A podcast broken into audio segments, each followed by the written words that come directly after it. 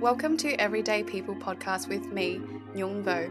I'm your everyday person whose mission is to give everyday people a platform to share their incredible story, learnings and life tools to inspire you to dream and live your best life.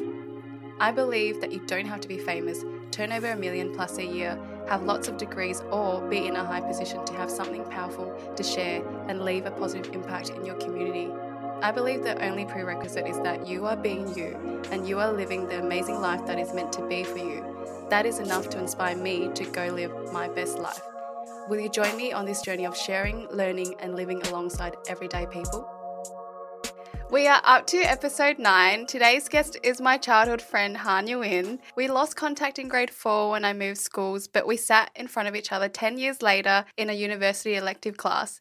She was studying her Bachelor of Arts and I was studying my Bachelor of Science, and we managed to cross paths. Isn't the universe great? So Han only recently got back to Melbourne from living and working overseas for 1 year in regional Japan in a city called Mene in Yamagata Prefecture. The work she is doing now includes emergency teaching, volunteering her Mondays at the Asylum Seeker Resource Centre, and being an activist for refugees and immigrants. She also has more hobbies than anyone I've ever met, including skating, creating comics, and it's always an adventure when Han is around. So my first question for you, because it's very fresh, can you tell us about your teaching experience in Japan? First of all, why did you decide to make that move in the first place? So I went to Japan between August 2018 and August 2019. I was a secondary school teacher in Melbourne for 2 years, but struggled to uphold that career. So I felt like I needed a change, but not a complete career change. I knew I still wanted to teach young people, and especially English, because that's my disciplinary and that's one of my biggest passions in life. So I thought, why not create a big adventure out of my job and move overseas to do it? So I prepared to apply for the JET program, which is a very special program that really sets you up with a town, usually a regional town in Japan. They set you up with an apartment and they set you up with different schools, and it's all very exciting. And yeah, I did that for a year and I found it very fulfilling. Tell us about what teaching was like in Japan. In Japan, I was split between elementary school and junior high school, between grades 3 to 6 and then year 7s to 9. And that was very challenging because they knew no English at all. I feel like the younger people leave their hometowns in the country to go into the city. As a result, there are more opportunities to, you know, use their English and have jobs where English is necessary. But even so, Japan is very interesting and very unique in that they don't necessarily need English to have a tourism industry. So in Vietnam, for example, or other Asian countries, you see a lot of local people speak quite well in English because they use that English in order to attract tourism. But in Japan, they don't. People just kind of go around. So people in Japan have to learn Japanese then if they're a tourist. Yeah, so the tourists kind of make an effort to speak Japanese, you know. So what parts of the Japanese culture did you love, and what have you picked up in Japan that you've been trying to continue here?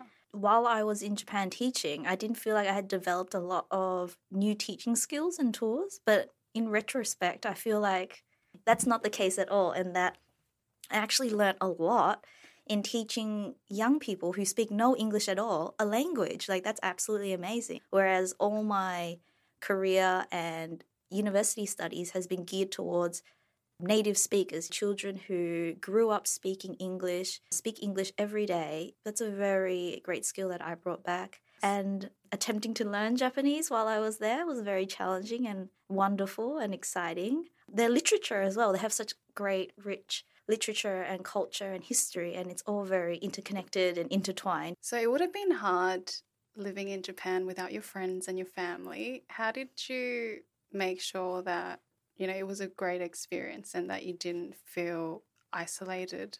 I think that was just inevitable. Like, the whole situation was that I didn't speak the language. The people around me didn't speak my language. I was in a very, very rural country town where there were no modes of transport except driving. Yeah. Not even buses. Very rarely there were buses, and it would go very far, you know. The stops in between were very, very long. So I'd have to drive everywhere, and I would drive hours and hours to meet other people on the program and create friendships essentially with people who were also going through this same experience, feeling isolated and maneuvering through a new country.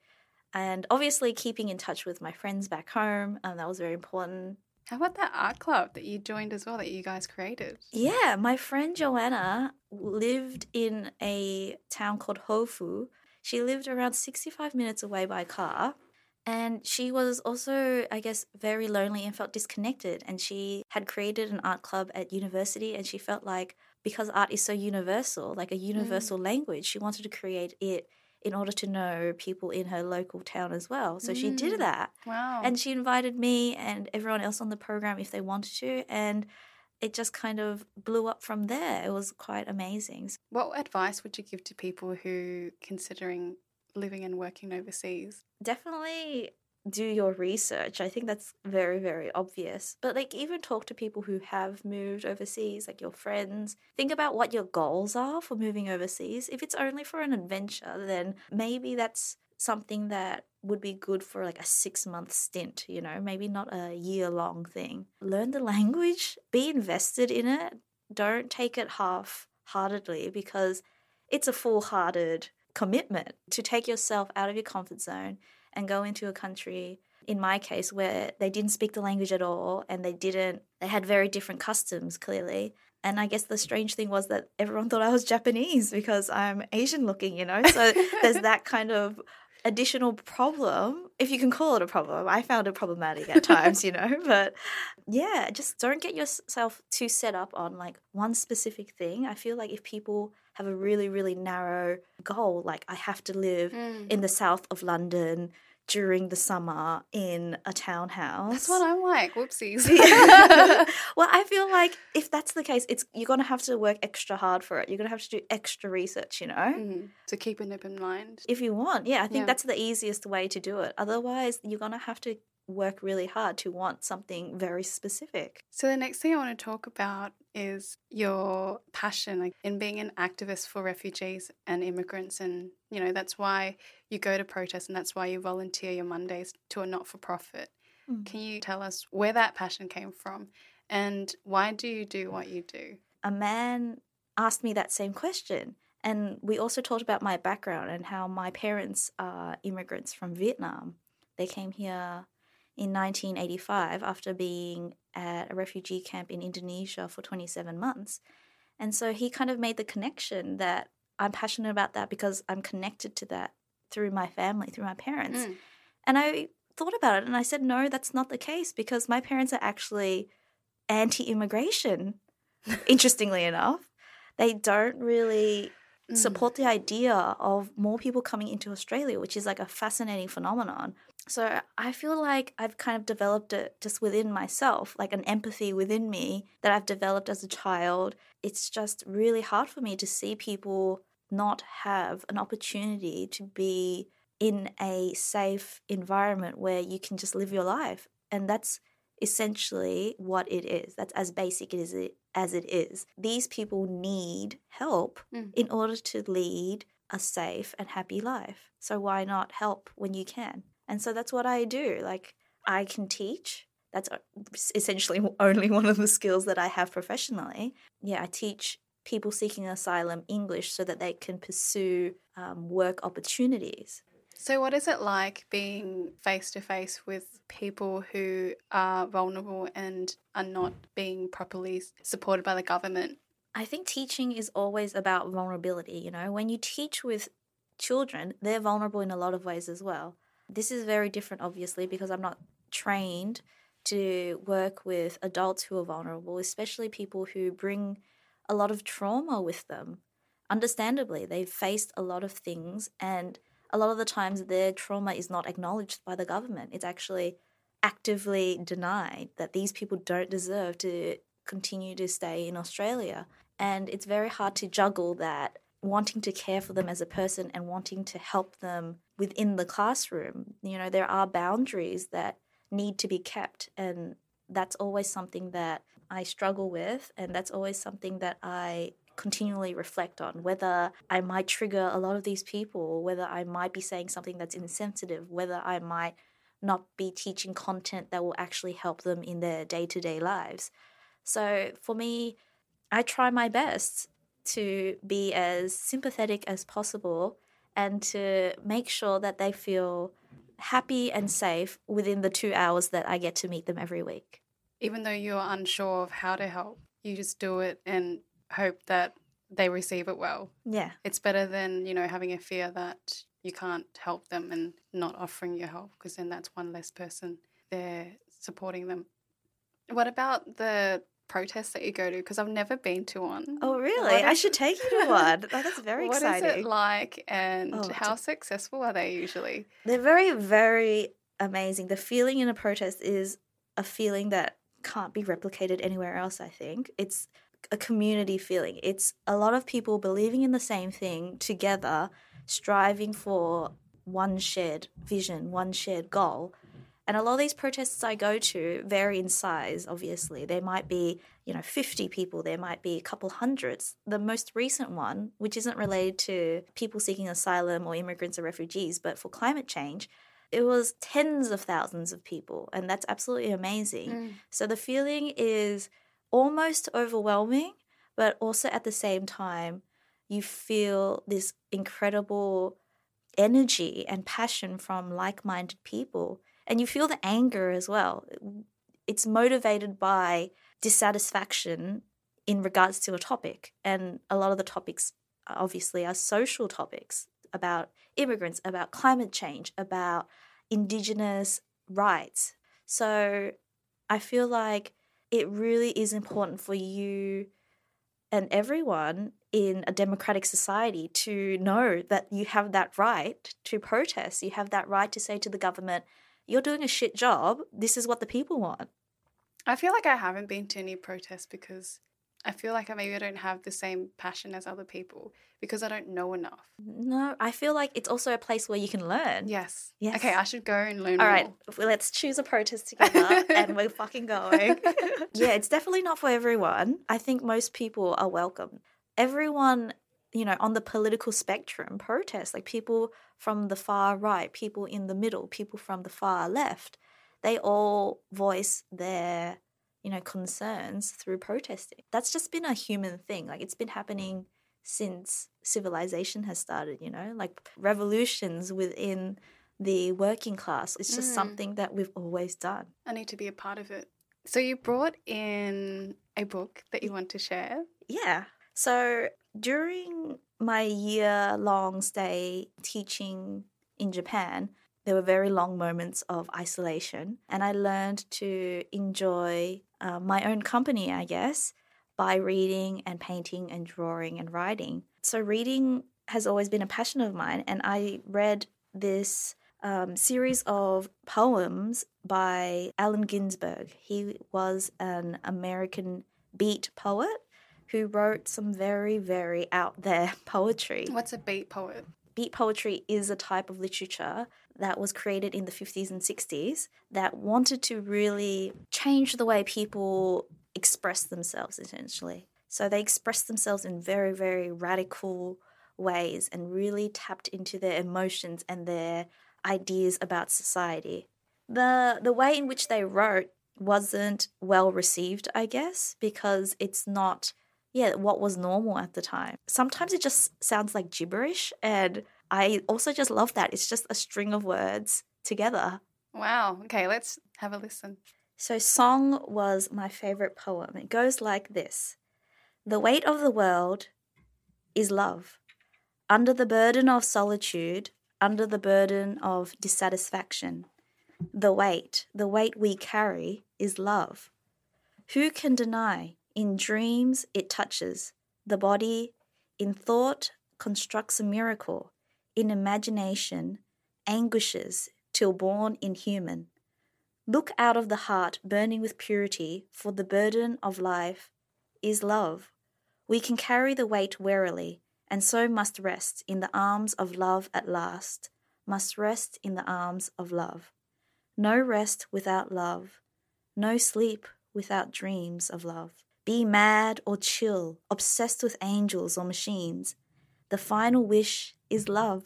Cannot be bitter, cannot deny, cannot withhold if denied. The weight is too heavy.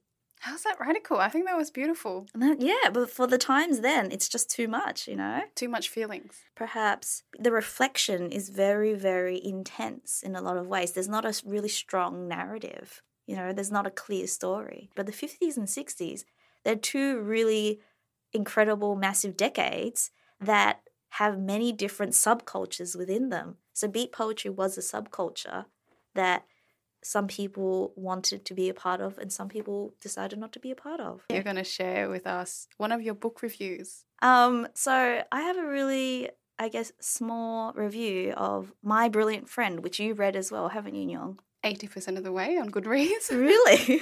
So what I wrote for My Brilliant Friend by Elena Ferrante and translated by Anne Goldstein because it was originally written in Italian, I wrote, My Brilliant Friend was near impossible to put down. The 1950s provincial Italian backdrop, the extreme characters leaping off the page, the beautiful narrative were a combined force that transports the readers into a micro-world. The obsessive and consuming friendship between Lila and Lenù is highlighted by Ferrante's lyrical narrative that explores whether love between friends can transcend the typical and obligatory love for family. The older the girls get, the more compelling their lives are. I cannot wait to get my hands on the second book, a must read. So I gave that 5 stars, which I rarely do. Wow. So there are 4 books all together in the series, and I just completely ate them up. Like, I remember reading them just from the crack of dawn to, like, the end of night. Like, it was absolutely obsessive. I don't know why I'm just at 80%. No, you have every right to read whatever you want to read. Although I am a self-proclaimed book snob, it doesn't matter as long as you're reading.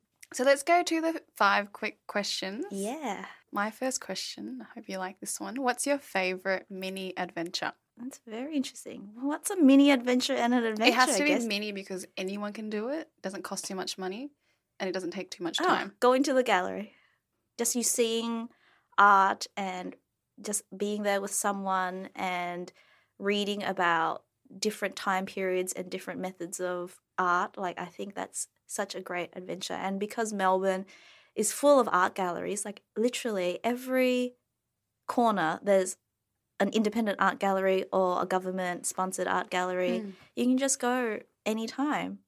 So, yeah, that would be my mini adventure. Just make a day of going to art galleries. Yeah. So what is your favourite pizza topping? Oh, okay. So I've recently passed on to vegetarianism. So I used to really like the classic pepperoni pizza, of course. But now that I'm a vegetarian, I guess just take off the pepperoni, put some basil leaves, and it's a margherita. But I would say, while that's a classic, my all-time favourite probably would be, and I tried making this with you, Nhung, olives and... prosciutto.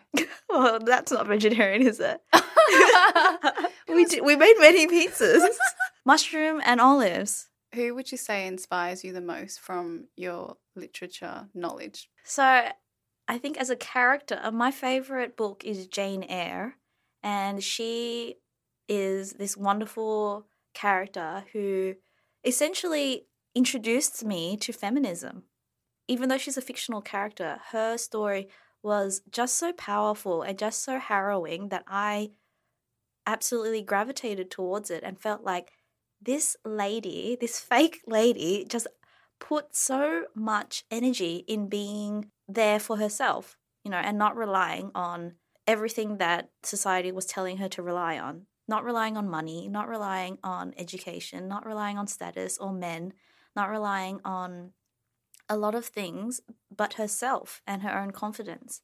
Yeah, she was a plain girl and she didn't have good looks, and she acknowledged that as well, and she said, I can be whatever I want to be regardless of what I don't have. She's amazing, Jane Eyre. Check her out. Yeah. Okay, I will check her out. I like that. Yeah. It's very powerful. I'm sure there's people like that in real life too. Oh, of course. I feel like this whole podcast has been like themed around books. But my next question is, name a book that changed the way that you see the world. One book that's changed my life. So there was this play that I studied written by Samuel Beckett, and it's a surrealist play called Waiting for Godot. So the whole play is a two-character play, two main characters, and there were a few secondary characters, and they're waiting for this person named Godot. And spoilers, guys, cover your ears if you don't want to hear it, but he never comes. And so they're just sitting there and waiting and talking about life and just bickering to each other, trying to decide what to do. Should they wait? Should they go? What's going to happen if he comes and they're not there? What if he never comes? And it was just so banal and so absolutely different to everything that I've read. I felt like it changed my life because anything can be extraordinary. Even the ordinary can be extraordinary. Depends on how you depict it, how you show it, how you present it, which is what I love about literature, what I love about art, that anything can be extraordinary. Yeah, so I feel like it changed my life a lot in seeing the world, in that the world is always, every day, there are probably more ordinary events in the world than extraordinary, right? Mm. But why can't those ordinary events be captured in art, be captured in literature? And it is. Oh, I know what you're saying now. Yeah. Wow, that's so true. It's like trying to see something in a different light. Yeah. And it's up to you, like how you receive it. Mm. How you present it. How you experience it. What's a ritual that you enjoy prioritizing? Spending time with my friends. You know, I feel like for a society or a time period where we're so connected to each other, it's still very important to see people face to face and just enjoy sitting together and talking, sharing a cup of tea, sharing coffee, sitting in the park and being connected, not just, you know, through messages and through photos, but just being there in the moment together. You know, as someone who works and volunteers and who is trying to kind of date as well, I feel like it's also really important to pay attention to the people who, you know, say that they'll always be there for you, and you might take that for granted. You should always be there for them as well and make time for that. Wow. Yeah, I was going to say, you're one of my really good friends, and you somehow know how to be a good friend, and I wonder where that came from. I think people being good friends to me, like it just shows me, wow, this is a person I want in my life for a very long time, if not forever. And why is that? It's because they're X, Y, Z. So I want to be X, Y, Z to someone else who deserves to be treated that way. You've just listened to the Everyday People podcast with Nhung Vo. You can find out more about Han via her Instagram at Han with a hat. Listen to more episodes of the Everyday People podcast with inspiring everyday people on iTunes or Spotify.